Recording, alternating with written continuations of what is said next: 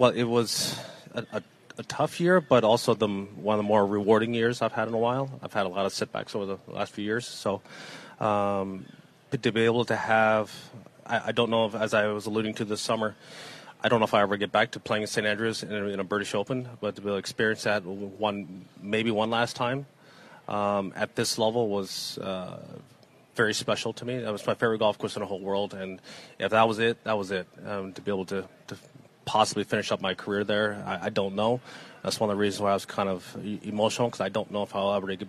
I'll, I'll play St Andrews again. I'll play Open Championships in the future, but I don't know if I'll be around when it comes back there again.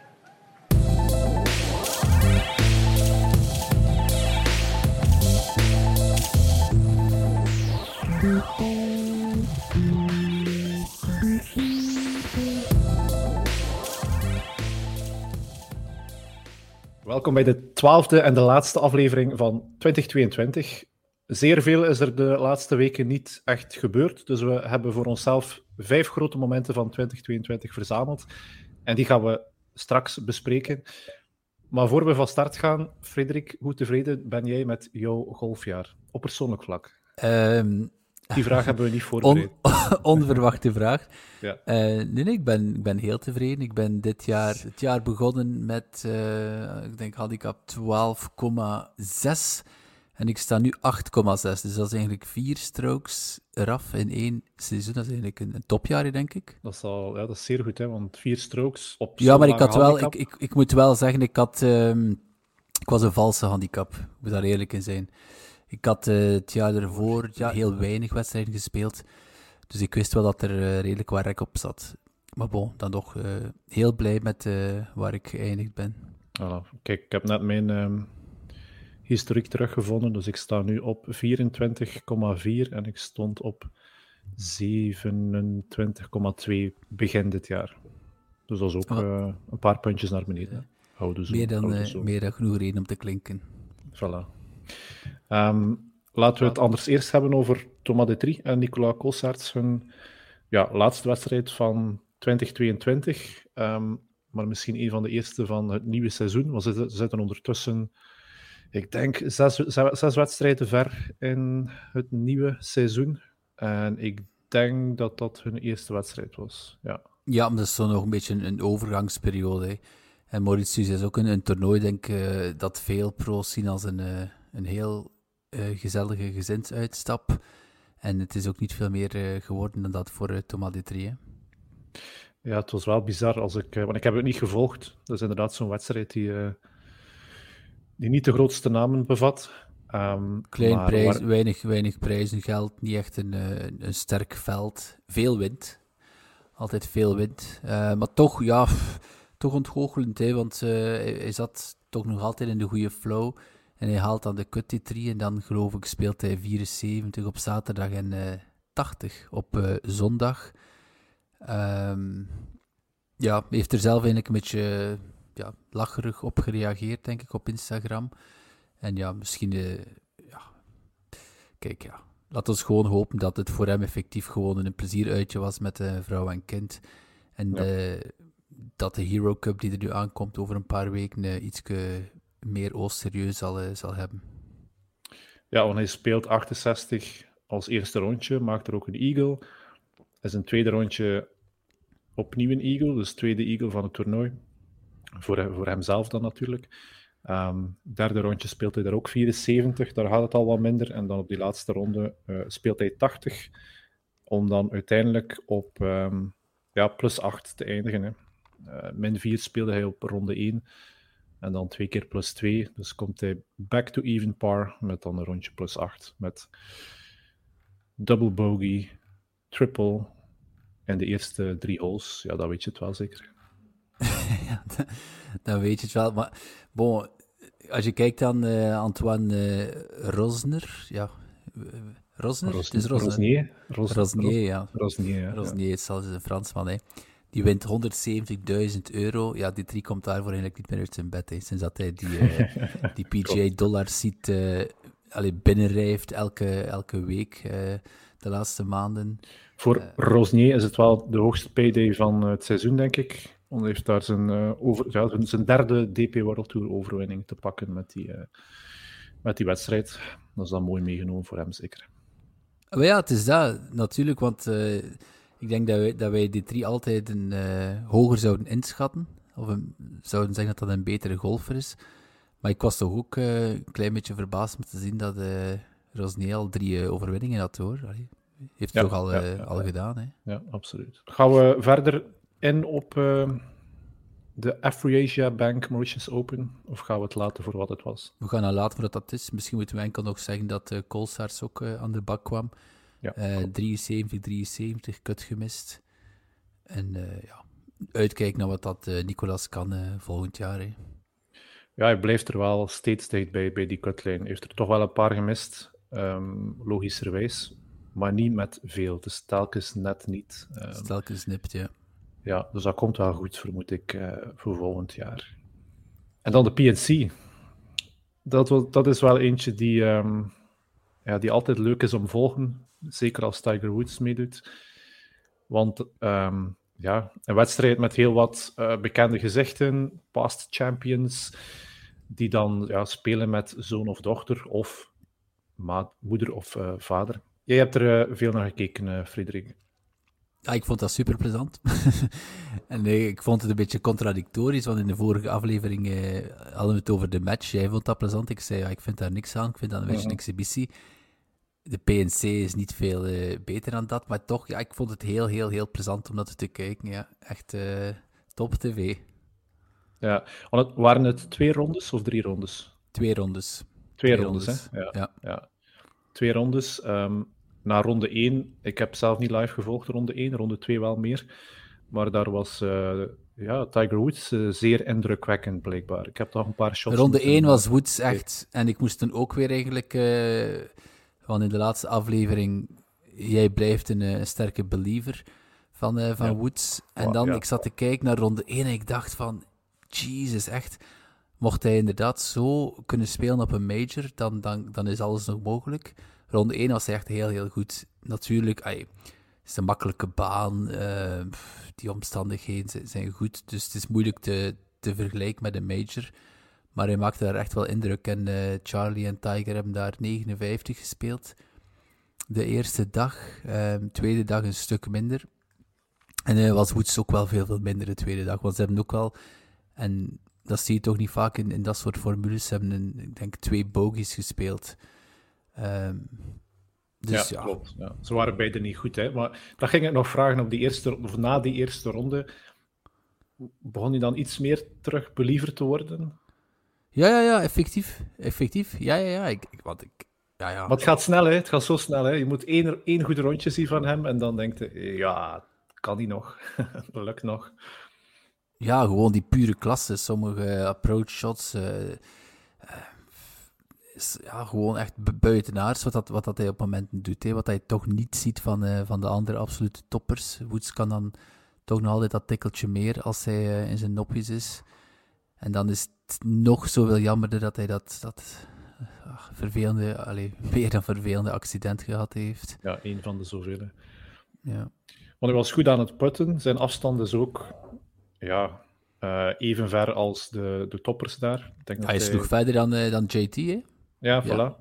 Ja, En JT, JT dus, dus, familie JT stond ook aan de leiding, denk ik, op uh, ronde 1. Um, ehm, en na ronde ja. 1 waren dan ook Team Singh dan de uiteindelijke winnaars. En Team Woods stonden gezamenlijk op min 13.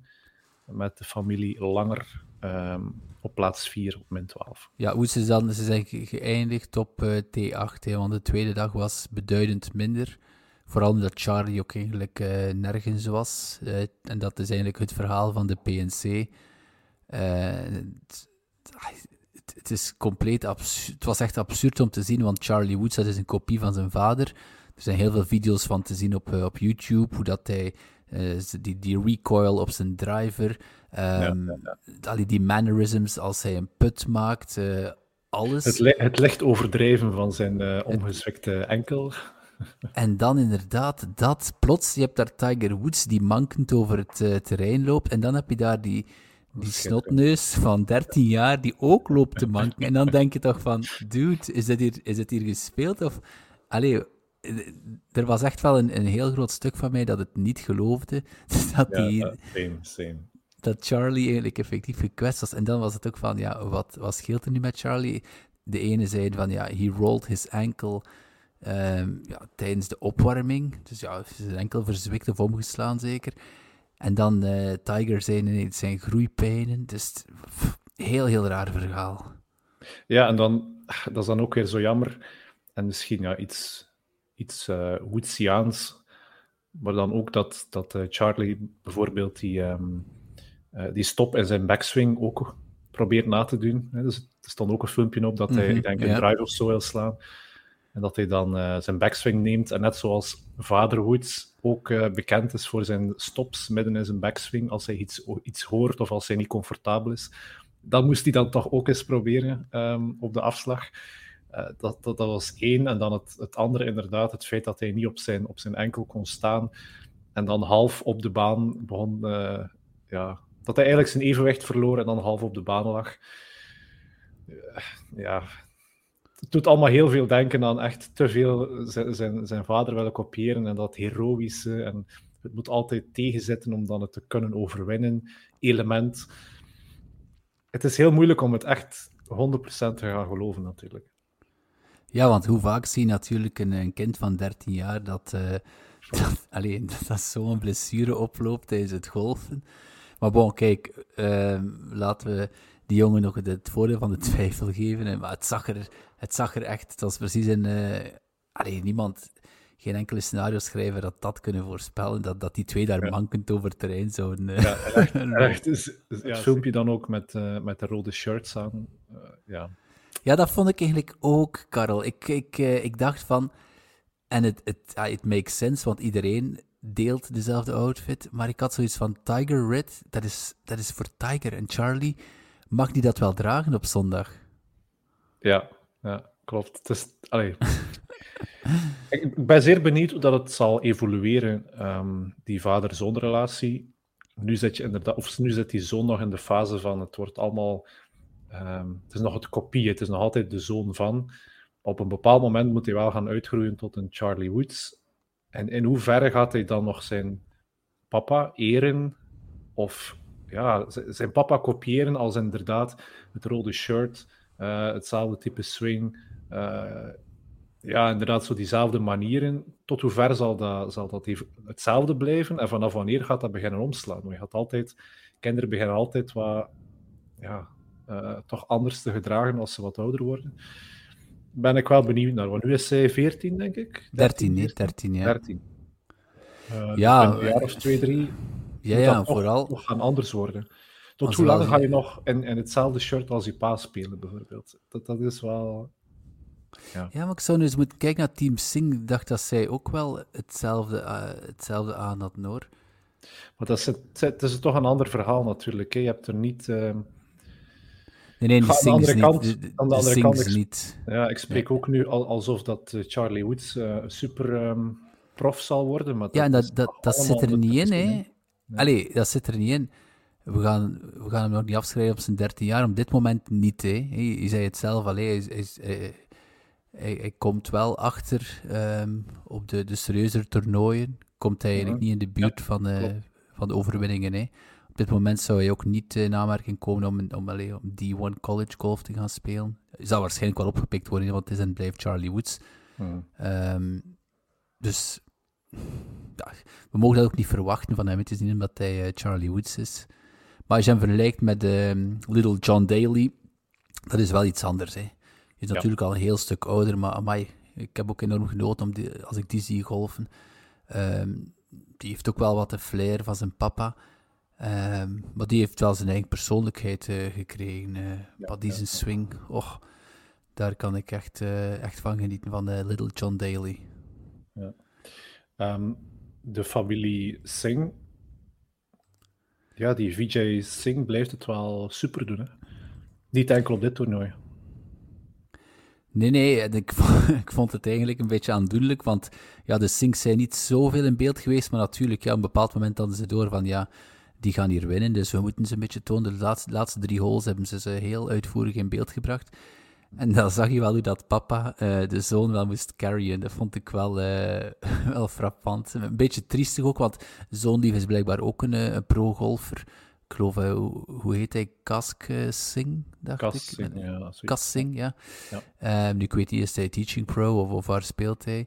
Maar dan, dan, en de commentator zei het ook wel, ja, hoe, gaat hij nu om met die zenuwen? Plots stond ze daar aan de leiding. En dan heeft hij, ja, ik geloof, een drive in het water geslaan en zo. En dan was papa daar. Hij, moest dan ook een beslissende put maken op uh, 18. Cas mist hem, VJ maakt hem. Dan zie je natuurlijk, ja, die ongelooflijke klasse van, uh, van VJ. Dat, dat, ja, dat, dat gewoon, die, die kerel is al wel 40 jaar pro of zo. Ja, absoluut, absoluut. Uh, drievoudig major kampioen. En speelt nu op de Champions Tour. Um, nog pairings die jou opvielen, Frederik? Ja, Annika en haar uh, zoontje, hè, die waren uh, heel tof om te zien. Hè. Um, ja, hoe oud was Ik geloof dat die jongen 11 jaar was nu of zo. Dat was heel tof om te zien. Maar ja, zoveel pairings hebben we niet gezien natuurlijk. Want uh, zoals altijd, als de familie Woods meedoet, Mm. Dan uh, gaan die met alle aandacht lopen. Ik had graag wat meer van de Speed gezien, die veel gezien. Yes. De Harringtons. Um, het is ook vooral hoe ouder het kind, hoe minder, uh, hoe minder ze je in beeld brengen. Hè. Ja. En zeker aan de pairings, waarbij dat eigenlijk de, de, de, de pro plus vader is. Pak nu bijvoorbeeld uh, JT en, en zijn vader. Of de, de ja. Ja, Speed ook, hè. Speed was ook Speed met ook, papa. Maar bon, leuk format en uh, kijk alweer uit naar, uh, naar volgend jaar. Ja, nee, heel tof om te zien. Alright. Um, er zijn nog vijf dagen tot het einde van het jaar, het einde van 2022. Ja. We hebben onszelf vijf vragen gesteld en we gaan die nu één voor één beantwoorden. We hebben elk een um, ja, individueel antwoord opgeschreven. En de eerste is: wie is de beste golfer van het jaar? Um, ja, begin jij maar, uh, Frederik. Wel, ik, uh, ik weet niet wat jij gaat zeggen, Karel, maar ik kan het wel al een beetje raden. Um, en dan, als je, als je mij dat vroeg, dacht ik natuurlijk, ja, op papier zou je moeten zeggen Rory, want ja, kan het iemand anders zijn dan Rory? Heeft de FedEx gewonnen, DP World Tour gewonnen, drie wins dit jaar. Um, dus ik geloof Canadian Open Tour Championship, de, C, de CJ, top 10 in alle vier de majors, tien keer top 10 op de PGA Tour. Um, dus Rory zou zeker de terechte beste golfer van het jaar zijn.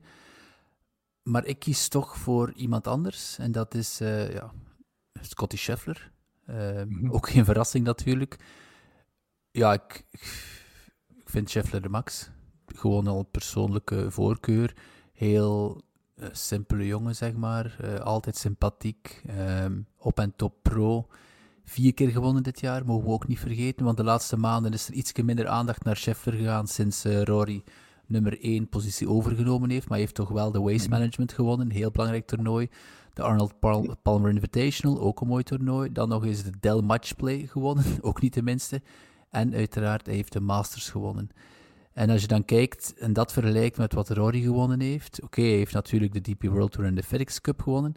Maar ik ben heel zeker dat Rory dat allemaal had geruild om de Masters te winnen dit jaar. En dat heeft hij weer, heeft hij weer niet gedaan.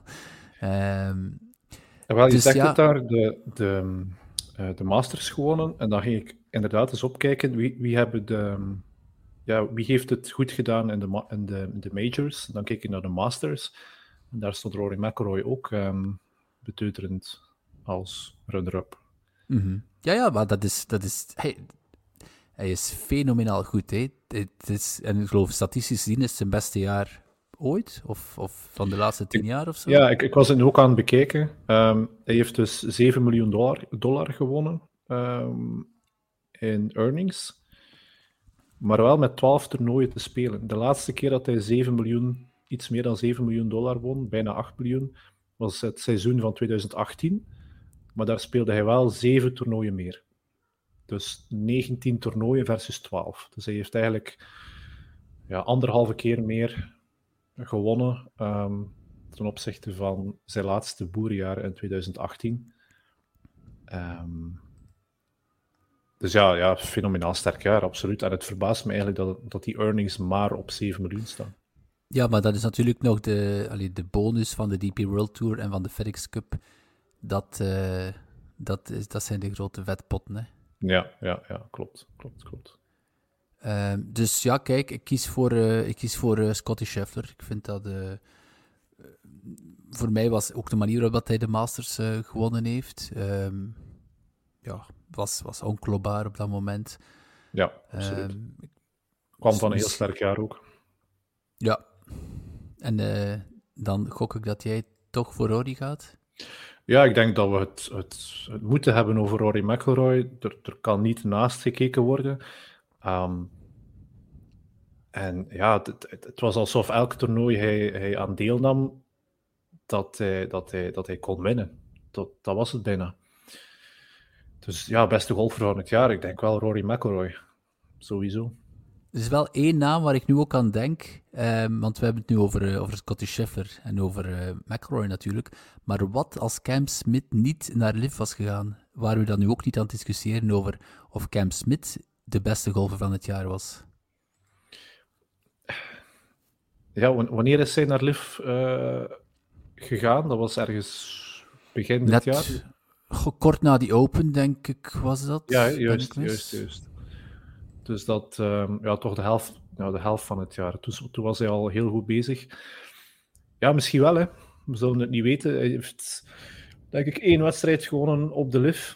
Um, ik weet niet of dat hij daar al omtegenwoordig was, want zoveel heb ik LIV niet gevolgd. Um, en dan onlangs die Australian PGA uh, Championship. Dus hij is wel nog goed aan het spelen. Maar ja, misschien gaan we dat maar volgend jaar zeggen als hij, als hij meerdere majors wint of zo. ja, hij heeft vijf, vijf, keer gewonnen in dit jaar. Dus de, de Century. Um, dan de Players. Wat dat vaak gezien wordt als de vijfde major. Dus de Players gewonnen en die Open gewonnen. En dan inderdaad een, een lifttoernooi. En voor ons telt dat niet mee natuurlijk. Um, maar dan toch ja, de PGA Championship. Was een heel emotionele overwinning was voor hem na alle toch kritiek die ook uh, gekomen was. Mhm. um, maar bon, kijk, het is, het is, zo zie je maar wat dat het, live-effect is. We gaan eigenlijk iemand waar ik toch een heel grote fan van was, al jarenlang, mm. eigenlijk direct eigenlijk parkeren, gewoon door zijn overstap naar, naar live. Maar ook wel terecht, denk ik, want het is niet dat hij geen slechte golfer is, maar de, de, de, de sportieve verwezenlijkingen, ja, zelfs al wint hij elke wedstrijd op live, Gaan we dan nog zeggen dat hij golfer van het jaar is? Ik denk het niet. Nee. het is maar als, als, stel dat hij twee majors wint volgend jaar en wel goed presteert op, uh, op LIV, dan zou ik hem er wel durven tussen zetten. Maar op dit moment zijn de majors het enige sportieve waaraan dat die liefspelers zich, uh, mm zich kunnen optrekken op dit moment. Dus helaas, uh, Cameron. Mm Rory en Scheffler. Ik denk dat dat twee mooie namen zijn voor onze eerste vraag. Tweede vraag. Het meest memorabele shot van het jaar. Ja, het meest memorabele shot. En daar heb ik gekozen voor een misschien iets wat ongewoon memorabele shot-moment. Een moment dat eigenlijk ja, heel memorabel was voor één iemand in het bijzonder. En dat is Mito Pereira. Dus we zijn op de 72e hole van de PGA Championship. Als je vandaag aan iedereen vraagt wie heeft de PGA gewonnen, dan zeggen ze, ah ja, dat was Justin Thomas. Uh, en misschien weten er ook nog veel mensen dat uh, tegen, uh, in een playoff was tegen Willy Zalatoris. Maar wat dat er de meesten misschien wel vergeten zijn, is dat op die 72e hole, dus JT is op dat moment al binnen, staat 500 paar, leader in de clubhouse. En Mito Pereira staat op de tee van de 72e hole, 6 onder paar. Hij moet eigenlijk gewoon, ja, dat is een paar 4. Southern Hills, paar 4. 490 yards. Voor gewone stervelingen is dat uh, onmogelijk om in regulation uh, op de green te, te raken. Maar bon, dat was uh, niet eens de langste paar 4. Er waren nog een stuk of 2, 3 langer. Dus Pereira moet eigenlijk gewoon paar maken en hij wint de PGA Championship. Hij doet daar misschien wel het slechtste t-shot van zijn leven. Dus dat t-shot een drive die eigenlijk, ja, sliced hij hem een beetje, ik weet het niet. En hij slaat hem gewoon in een beekje op de rechterkant van de fairway. En door dat shot, hij moet daar droppen, uh, hij mist de green nog eens, maakt dubbel bogey. En vandaag en in de eeuwigheid zal Mito Pereira vergeten worden in de analen van de PGA Championship. Maar dat ene tee-shot, ik ben zeker dat Pereira daar zijn hele leven eh, nog aan zal denken, ehm, is voor mij het meest memorabele shot van het jaar. Want ik had er zo mee te doen. Ik vind dat een heel, heel energieke, toffe speler. En om, om die dan zo te zien uh, ja, choken, zoals men dan zegt, dat vond ik uh, ja, heel, heel erg triestig. Het is eigenlijk een beetje een sadistisch uh, momentje dan. nee, nee, sadistisch is het niet. Ik vind gewoon... We, nee, net, we, niet, net, net, niet sadistisch. Net niet, nee. We, we, vergeten te vaak... Allee, ja, ik zeg, iedereen, iedereen spreekt over, over Justin Thomas, maar Justin Thomas had de PGA niet mogen winnen. Mito Pereira had de ja, PGA ja, Championship. Dat was zijn uh, Wanamaker. Die, hij had... Allee... En, en niemand spreekt daar nog over. Het is altijd van JT, the biggest comeback of the year. Nee, nee, nee, dat was dat was niet de biggest comeback, dat was gewoon de biggest joke. Gemaakt. Ja.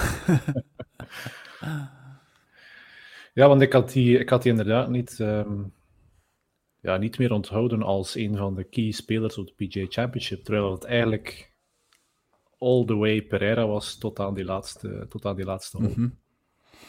En dat is golf, hè. keihard. Hè. Ja, absoluut. Eén, één slechte swing en alles kan om zeep zijn. Ja, ja, ja, ja. Klein, het ligt allemaal uh, zeer dicht bij elkaar. Die kleine details, die fijne details, zijn, uh, zijn zo belangrijk op het, op het uh, hoogste niveau. Mm -hmm. Ik ga dan um, een memorabel shot naar boven brengen die iets mooier is dan. um, het was eigenlijk het, het, het, moment waar ik het um, meteen aan dacht. ik had hier opgeschreven French Open, noemt eigenlijk de officieel de Kazoo Open de France. Laatste hole ook, um, met uh, Guido Migliozzi, de Italiaan, die niet in de laatste flight zat, maar wel uh, een drietal flights ervoor, denk ik. Um, en hij speelde min 15 op dat moment. Hoygaard zat ook op min 15. Was eigenlijk een beetje, ja, um, was niet meer in, in de lead, laten we het zo zeggen. Er waren nog andere spelers achter hem, bijvoorbeeld een Thomas Pieters, die ook uh, nog aanspraken maakte, of um, die ook nog in de, ja, in de running zat om, om die wedstrijd te winnen. Speelde zeer goed die, um, die dag. Hij startte vijf shots back. Stel je voor, vijf slagen achterstand op de laatste ronde. Komt op die laatste hole, zit inderdaad in de running. Um, speelt daar een super drive, veilig gespeeld, goed gespeeld. Land op de fairway. En dan heb je die laatste hole op Le Nationaal, die 18e hole. Um, die eiland green, omgeven door water. Ook op de Ryder Cup een hele ja, uh, zure hole voor veel, voor veel spelers geweest. Dan speelt hij daar, ik weet niet precies welke ijzer het was, het zal een iets langer ijzer geweest zijn. En dan speelt hij die bijna ja, op de vlaggen, bij wijze van spreken, op een vier, viertal meter, drie à vier meter van de hole. Birdied die hole ook, maar het is vooral dat ijzershot, die hij eigenlijk zelfs niet zo dicht bij die vlag hoefde te spelen. Um, iedereen dacht, oké, die gaat die gewoon met de green zetten. De vlag stond iets meer naar rechts, denk ik. Maar die bal rolt dan eigenlijk nog nept voorbij de, voorbij de vlag op, drie, op een drietal meter. Um, ja, die zit nog altijd in mijn geheugen geprint. Ik denk dat ik zelf geroepen heb naar mijn tv van, wat doe jij nu? Omdat je gewoon weet hoe gevaarlijk die hole is. Um, ik denk dat Hoijkaart met zijn shot naar die green net op de fringe lag. Um, die moest eigenlijk ook die hole birdien om nog een playoff te forceren. Lag veel te ver, in tegenstelling tot uh, Migliozzi. En kon die hole dus, uh, dus niet birdien. Uh, Migliozzi deed dat wel met een goede put. En uh, ja, voor mij is dat uh, het shot van het, uh, van het jaar. Zeer terecht, hè? Nee, nee, het was een magnifiek shot. En je moet heel veel ballen hebben om dat shot daar, ik geloof dat 200 meter was of zo, over water. ja, en misschien ook wel een voorbeeld van als je in de flow zit, als alles lukt op die dag, dat je je dan ook misschien geen vragen stelt en gewoon denkt van ik ga, de, ik ga die bal net zoals alle andere slagen gewoon heel dicht bij de vlag leggen. Um, want die speelt daar wel het baanrecord op, uh, op die dag. Het is niet het grootste toernooi met de, met de meest uh, flashy spelers. Maar of je nu dit toernooi speelt of een gigantisch toernooi, ik denk dat de druk op de laatste hole met zo'n shot naar een eiland green, um, dat dat toch niet ver af ligt van de, van de grotere toernooien. Vraag nummer drie, beste finish van het jaar. Eigenlijk was dat voor mij al een, ja, een, een, een, zoeken naar, oké, moest dat laatste shot, moest dat laatste shot van Migliozzi eigenlijk niet de beste finish zijn van, uh, van het jaar. Maar dan moet ik in feite ook wel uh, Cameron Smith ja, die beste finish gunnen. Want ik denk dat we hier samen zaten, samen met Jean, um, die open aan het volgen. Die, eigenlijk was het een, een, een, stukje comeback van Cameron Smith op die back nine. Hij speelt daar vijf birdies na elkaar in St. Andrews op een compleet drooggebakken um, baan. Ja, voor mij was dit toch wel uh, de finish van het jaar. En eentje die ook direct in, uh, in het geheugen uh, naar boven kwam. Ja, dat was. Het, op dat moment was ik nog een heel grote Cam Smith fan. Hè. Um, ik denk dat jij samen met alle alle Britten begon te rouwen. Ja, ik, ja, ik ben er al een klein beetje, is al een klein beetje beter op dit moment. Maar, uh, Vanaf hole 10 was het, dacht ik. He. Begon Cam Smith als een birdie streak. 1, 2, 3, 4, 5 op een rij. Ja. Het was ongelooflijk, want inderdaad, ik was op weg naar jou. Ik denk dat ik zo een, ja, een aantal holes zo gemist heb. Ja. En ik volgde het op de, die open radio en ik dacht, man, dit is hier helemaal aan het kantelen. Uh, wat gebeurt er hier? Uh, want ik denk dat, dat er niemand nog rekening had gehouden met, uh, met Cam Smith of uh, Nee, want hij speelde, ook, hij speelde ook geen super... drie die eerste drie rondjes waren ook niet super. Die waren wel goed, maar die waren niet, niet super. Nee, en dan zijn laatste ronde speelt hij 64. Dat is echt... Allee, dat is, dat is een comeback, vind ik. Hè. Dat is echt... Ja, want, ja. want Um, als het, allee, het is, we hebben niet de vraag, of je hebt niet de vraag voorgesteld wat is de grootste comeback van het jaar, maar als je andere lijstjes ziet, de grootste comeback van het jaar, ik zei het daarnet al, JT zeggen ze dan. Maar ik vind een comeback is niet als de andere choked of, of, of faalt, maar als je het zelf doet. Want McElroy die heeft niet, ge, die heeft, die heeft niet gechoked, die heeft 200 paar gespeeld. Ja. Alleen is dat op die baan op dat moment veel te weinig. En heeft Cam de pannen van de tak gespeeld. Die heeft daar 64 gespeeld. Dus, dus ja, nee, dat was. Het kon nog, ik, ik had nog, mijn laatste sprankeltje hoop was als die, um, als die bal zo net voor die bunker um, op de roadhole, dat hij daar net voor die bunker lag en de vlag eigenlijk niet meer speelbaar was, mm -hmm. zonder ergens ja, een heroïsch uh, shot of een totaal miskleun uh, te spelen. Ja, en daar speelt hij dan inderdaad een, voor hem eigenlijk gewoon een, een super chill chip shot, of voor alle anderen ja, een enorm nerveus moment moet geweest zijn, dan, dan zie je dan die Cameron Smith zijn Australische ja, cool, denk ik, bewaren. Um, ja, vanaf dat hij chipshot speelde en dat hij daar redelijk dicht bij de vlag landde, dan wist je, ja, oké, okay, het is uh, over en out voor uh, Rory McIlroy. Mm -hmm. En alle fans die daarbij horen. Het was, het was niks aan te doen, hè. Uh, en ook zelfs Cam Young, die dan ook nog ja, strand op één slag, hè, want die speelt ook 65. Die maakt een eagle ja. op 18. Uh, want met hem was ook al geen, eh, geen rekening meer gehouden. En dan de twee mannen van de laatste flight, Rory en ik dacht Victor Hofland. Um, ja, zeker Hofland zakte volledig door het ijs. Uh, en Rory, ja, die bleef gewoon een beetje steken. Hè. Ja. Heb jij een finish die in aanmerking komt voor beste finish van het jaar? Ja, ook weer een van mijn favoriete golfers, Wil Zalatoris. Uh, de FedEx, uh, Zalatoris, die uh, stilaan een palmares begon te verzamelen in het verliezen van playoffs. En we, hebben dit, we hebben dit uitvoerig besproken, dus ik ga, ik ga het niet in detail heroprakelen. Um, zijn playoff tegen Seb Straka. Um, maar vooral het, het ja, hoe dat die twee op de sukkel waren op de, ik denk de derde playoff hole, die paar drie, waar um, Zalatoris eerst mag slaan hij slaat zijn bal tussen de keien, dus op dat moment denk je. Dus ook een island green, mm. rechterkant zo van die keien. Um, het was niet duidelijk van op de tee van, ja, ligt zijn bal in het water of hoe ligt hij daar? Uh, Straka dacht, ah, oké, dan sla ik de mijne maar helemaal in het water. Uh, uh, was eigenlijk de ene na de andere die faalde. En uh, die dan de keuze moest maken, speel ik mijn bal hier nu van op de keien of ga ik toch een drop pakken? Pakt een drop, fantastische approach shot.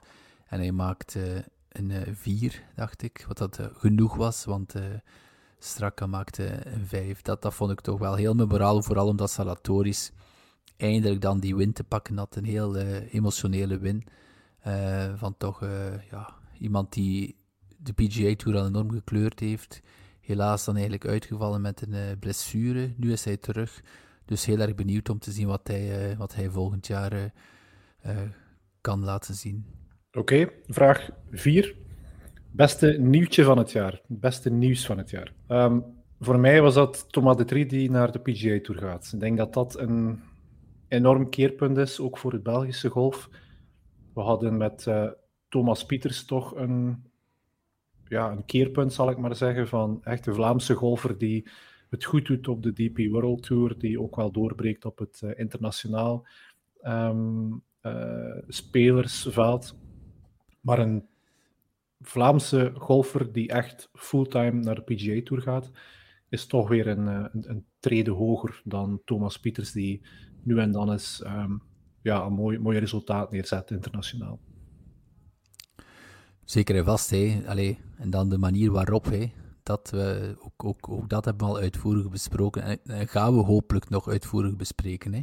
Mm Want het moet nog, allee, het, is, het seizoen is al, is al bezig natuurlijk, maar bon, we kijken vooral naar uh, de maanden die, uh, die er zitten aan te komen. Um, als hij kan bevestigen wat hij al, al heeft laten zien, of liefst van al nog een tandje hoger. Allee, beste plaats voorlopig, uh, tweede plaats in uh, Bermuda. Dus één trapje hoger zou fenomenaal zijn. Stel je voor dat hij drie wint op de PGA Tour. Dus nu al heel erg blij. Dat was... Het nieuws was al fantastisch nieuws. En als we dan zien hoe, uh, hoe, hoe dat hij het daar doet, is het nog, nog een veel mooier verhaal aan het worden. En laten we dan ook niet vergeten dat Manon de Rue ook een uh, eh, PGA-kaart heeft, een LPGA-kaart. Ja, klopt. Dus misschien klopt, klopt. Uh, kan zij ons net zo, net zozeer verrassen. Ja. Ik, was, uh, ik was eigenlijk het, het blijst misschien met het nieuws dat uh, recent, ik denk een week geleden, de wereld werd ingestuurd van Augusta, de Masters. Dus die Open had al laten weten dat iedereen welkom is op die Open, want die Open is die Open. En het zou die open niet zijn, mochten ze mensen beginnen uh, uitsluiten. Mhm. En het is, ik vond het heel... Ja, iedereen dacht dat wel. Iedereen keek richting uh, de Masters, want Augusta is een heel gesloten toernooi op uh, ja, invitation only. Um, en als zij dan wereldkundig maakten dat ze niets veranderen aan hun regels, dat eigenlijk iedereen die eligible was in mm voorgaande jaren, dat dat gewoon het systeem hetzelfde blijft, daar was ik heel erg blij om. Um, dus komt erop neer dat ja, top 50 uh, eh, welkom is. En dan ook iedereen met bepaalde exemptions door major wins. Uh, dus iedereen van LIV die in aanmerking komt, mag gewoon spelen. Dan denken we aan uh, Phil Mickelson bijvoorbeeld, want die heeft recent nog de PGA gewonnen. Cam Smith um, ja, is ook exempt in alle majors door zijn win op die Open. Wie gaan we dan nog zien? DJ natuurlijk, Bryson, Kupka, allemaal major winners. Reed, die heeft de Masters al eens gewonnen, dus die mag ook blijven komen. Hetzelfde met Garcia, die ook in 2017 won. Schwartzel heeft ook de Masters nog gewonnen. Bubba natuurlijk ook. En dan nog een aantal jongens die uh, vandaag nog in de top 50 staan. Zij zijn er ook bij. Uh, wie niet meer in de top 50 staat en geen recente major win heeft, ja, die moet natuurlijk thuis blijven. Maar ik vind het, allez, ik vind het een overwinning voor uh, golf en voor de golffan. Want uh, stel dat uh, Rory er eindelijk eens in slaagt om de Masters te winnen. en het is dan niet tegen het volledige veld, dan, dan is het toch weer iets minder. Ja. Um, iets minder cachet, vind ik. Ja. Dus ik wil een, uh, een Masters zien met een Bryson, met een ambetante Reed, met zeker een DJ. Um, ehm, tegen de ja, jongens van de eigenlijk, eigenlijk krijgen die um, majors nog meer cachet uit. Ja, zeker en vast. Dat bepaalde spelers nu aan bod komen die je anders niet ziet doorheen het jaar. Dus eigenlijk krijg je een beetje een lift um, ja, momentum of momentje doordat ze op de majors komen te spelen. Dus, dus de, de sterren zijn terug van weg geweest. Ja, het is ja, een speciaal ja, gevoel wel, hè? Ja, ja, je hebt een soort uh, live versus PGA ook. Allee, stel, je, stel je voor dat we de zondag ingaan met de laatste flight, laatste flight uh, Rory McIlroy en Patrick Reed. Allee, dat zou toch een matchplay zijn, matchplay zijn van de bovenste plank, waar, waar iedereen nog meer van zou genieten dan de voorgaande jaren. En Rory die zou er alles er zijn kop voor leggen om dan uh, zeker te winnen. Dus ja, ik kijk er enorm naar uit. Alright, top. En eigenlijk een perfect bruggetje naar de laatste vraag, vraag 5. De beste major van het jaar. Ja, voor mij is dat een uh, zeer makkelijke uh, vraag. Uh, want ik was op die Open. Het lijkt al heel erg lang geleden. Maar ik was er, fysiek, in levende lijven. En, ik ja, het lijkt dat... echt al lang geleden. Ik heb, ik heb ook opgezocht. En elke keer als ik het resultaat van een um, major moet opzoeken in het najaar, dan, dan lijkt het alsof dat het al vorig jaar is of zo.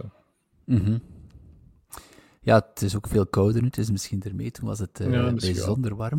veel te warm voor uh, Schotland. Uh, want ik herinner me, ik geloof dat het een graad of in de 20 was. Het was daar helemaal niet zo warm, maar alle Schotten in Edinburgh die, die fietsten rond in de stad in een bloot bovenlijf. En blijkbaar is dat daar de gewoonte als het warm is. er stond ook op de, de ramen van de restaurants geschreven taps af. Ze schrijven het dan met een A. En, uh, dus dat is een traditie in Schotland. Uh, als het warm is, dan uh, doen mannen hun, ja, hun kleren uit. En dan lopen die gewoon in bloot bovenlijf door de stad. Dus het was veel te warm op die open. Er was veel te weinig wind, waardoor de baan veel te makkelijk was. Ook weer een gesprek dat we natuurlijk al, al gevoerd hebben. Maar ik vond het wel, ik vond het de spannendste major. Al was de US Open ook wel spannend. De Masters was niet spannend. Um, ja, de PGA was natuurlijk spannend, maar ik vind ook uh, een aparte discussie. De PGA, dat is voor mij toch wel, ja, niet alleen voor mij, dat is de minste van de vier. Hè. Mag ik dat zeggen, Karel? Ja, nee, nee klopt, klopt, klopt. Um, die Open was ook Tiger Woods op St. Andrews. Klopt. Uh, waarvan Colin Montgomery onlangs nog zei, daar Tiger, op dat brugje. Hey, ja. uh, ik geloof in zijn witte trui van Nike.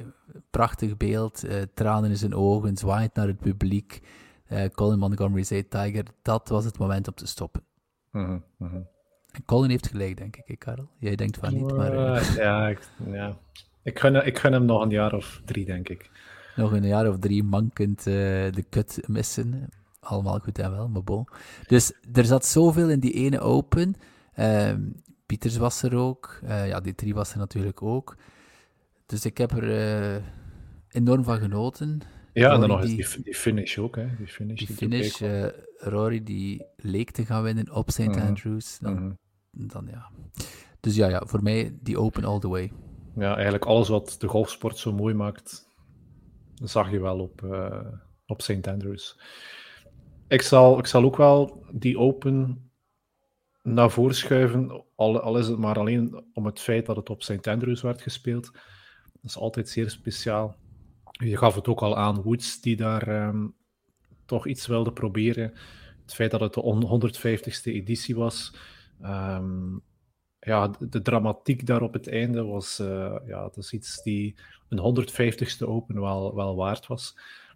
Maar ik moet wel zeggen dat het heel dichtbij lag met de US Open. Ik heb onlangs nog de highlights gezien van de laatste dag. Dat was ook wel een, uh, een finish om, uh, om u tegen te zeggen. Dus, um, dus, Fitzpatrick won de US Open. En die had dan ook, um, was het ook Scheffler, denk ik. En uh, Zalatoris die dan ja, telkens op en af um, ja, goede holes maakten. En het was heel spannend tot op het einde. Dus uh, die US Open qua spankracht uh, lag er toch ook heel dichtbij. Ja, en ook dat uh, dat, dat ook de beste finish van het jaar kunnen zijn. Hè? Die ja. ijzer 8 uit de fairway bunker van, van Fitzpatrick. Dat is ook een shot dat heel lang zal bijblijven. net genoeg clearance van de lip van de bunker. Ehm, perfecte shot. Op dat moment want dat is het, hè. Het is een shot dat wij misschien ook wel uh, kunnen uh, zonder druk, maar doe het eens op dat moment uh, om ja, een US absoluut. Open te winnen. Um, maar ja, was, en, en, Fitzpatrick was echt wel transformer. Hè. Dus, dus, het was niet de Fitzpatrick die je van een paar jaar terug naast Thomas Pieters op de Ryder Cup zag spelen. Dat was een, die kerel was, was twee keer ja, groter, breder, sterker, um, standvastiger was, het was een, uh, ja, een heel ergens een, bizarre Fitzpatrick om naar te kijken. Maar ja, chapeau. Um, om zo te evolueren naar de golfer die hij op dat moment ook, um, ook was in dat toernooi. zeer sterk. Ja, je moet dat maar durven. Hè. Dat is ook iets. Allee, en en, en uh, dat is ook iets wat dat Tiger ook altijd gedurfd heeft. Hè. Op, het, uh, op de piek van je kunnen. Als iedereen denkt van dit is de beste golfer ter wereld, zeggen van ah, ik ga een andere swing gaan, aan een andere swing gaan werken. Of ik ga eens iets helemaal anders gaan. En dat heeft Fitzpatrick gedaan, hè, want hij was al een heel, heel, heel goede golfer. Maar om dan, hij, hij wist van ik, ik, ik mankeer 1 of 2 procent om de absolute top te bereiken. En hij heeft dat gedaan. En plots outdrived hij uh, jongens die echte longhitters zijn. En, en, en mm -hmm. Want hij ziet er nog altijd uit als een, een, een, een ja, een koorknaap. Ik zag hem staan in zijn kostuumetje vandaag bij uh, Sheffield Wednesday. Hij mocht daar met zijn trofee, ik denk, de aftrap gaan geven. Dus je zou het hem niet geven dat hij zo ver slaat. Hè? Mm -hmm. Nee, absoluut. absoluut. Oké, okay, heel mooi. Vijf mooie, vijf mooie, eigenlijk tien mooie fragmentjes om uh, op terug te blikken. Wat mag ik jou wensen voor volgend jaar, Frederik? Goede gezondheid. Belangrijk. en misschien uh, op, op golfvlak, ja, uh -huh. blessurevrij ja. blijven, denk ik. Tussen de handicap 7 en 8 over een jaar hier zitten. Nog altijd uh, trouwe luisteraars hebben met de podcast. Misschien uh, ja. nog meer luisteraars uh, hebben tegen dan. En dan handicap tussen 7 en 8. Dan zou ik een heel gelukkig man zijn. En jij, Karel? Ja, ik denk de, de podcast is wel een, een mooie om aan te halen. Ik denk dat we daar... We hebben veel geleerd dit jaar. Dus ik hoop dat we ook volgend jaar terug stappen mogen zetten. Um, het is niet altijd even evident om technisch alles uh, vlot geregeld te krijgen en dat het er allemaal goed, uh, ik zou zeggen goed uitziet, maar dat doe je niet op een podcast, dat het allemaal um, goed beluisterbaar is. Ook dat je, dat je goede onderwerpen hebt. Um, hoe lang moet zo'n aflevering zijn? Dus, dus het is niet evident. Dus we proberen dat te verbeteren voor volgend jaar. Um, en dat we een mooi ritme vinden voor volgend jaar. Uh, ik denk dat we al een paar ideetjes hebben. Dus uh, ja, een iets betere en iets, um, ja, iets betere podcast voor volgend jaar is al een zeer mooie. En dan misschien op golfvlak, ik denk uh, iets meer lessen volgen volgend jaar. Dat mag misschien. ik denk dat dat eentje is die ik zeker nog kan, um, kan gaan doen om beter te worden. Ik ben nogal redelijk sterk autodidactisch, maar dat werkt ook maar op, tot op een bepaald vlak natuurlijk. Dus als, we, als ik het voor elkaar krijg om iets meer lessen te volgen, dan, uh, dan ziet het er wel goed uit, denk ik. Ja, Karel, en uh, nu je ook uh, lid bent in de, misschien wel een van de mooiste clubs van België, zal die handicap zien er ogen dalen. Hè? Ja, juist. Dus mijn thuisclub verandert van Hyper Open naar Terhelle. Wat toch wel een, een redelijk grote stap is, maar um, van een 9 holes naar een 18 holes ik heb er wel zin in, moet ik zeggen. Dus uh, ja, absoluut. Voilà, kijk, en we gaan dan morgen direct inwijden met een uh, rondje op ter Hille, Karel en ik. En uh, zwaai gerust eens als je ons daar ziet passeren. Voilà. Wel, nog een, een fijn eindejaarsfeest. En um, ja, tot volgend jaar, Frederik. Tot volgend jaar, Karel. Bye bye. Yo, bye bye.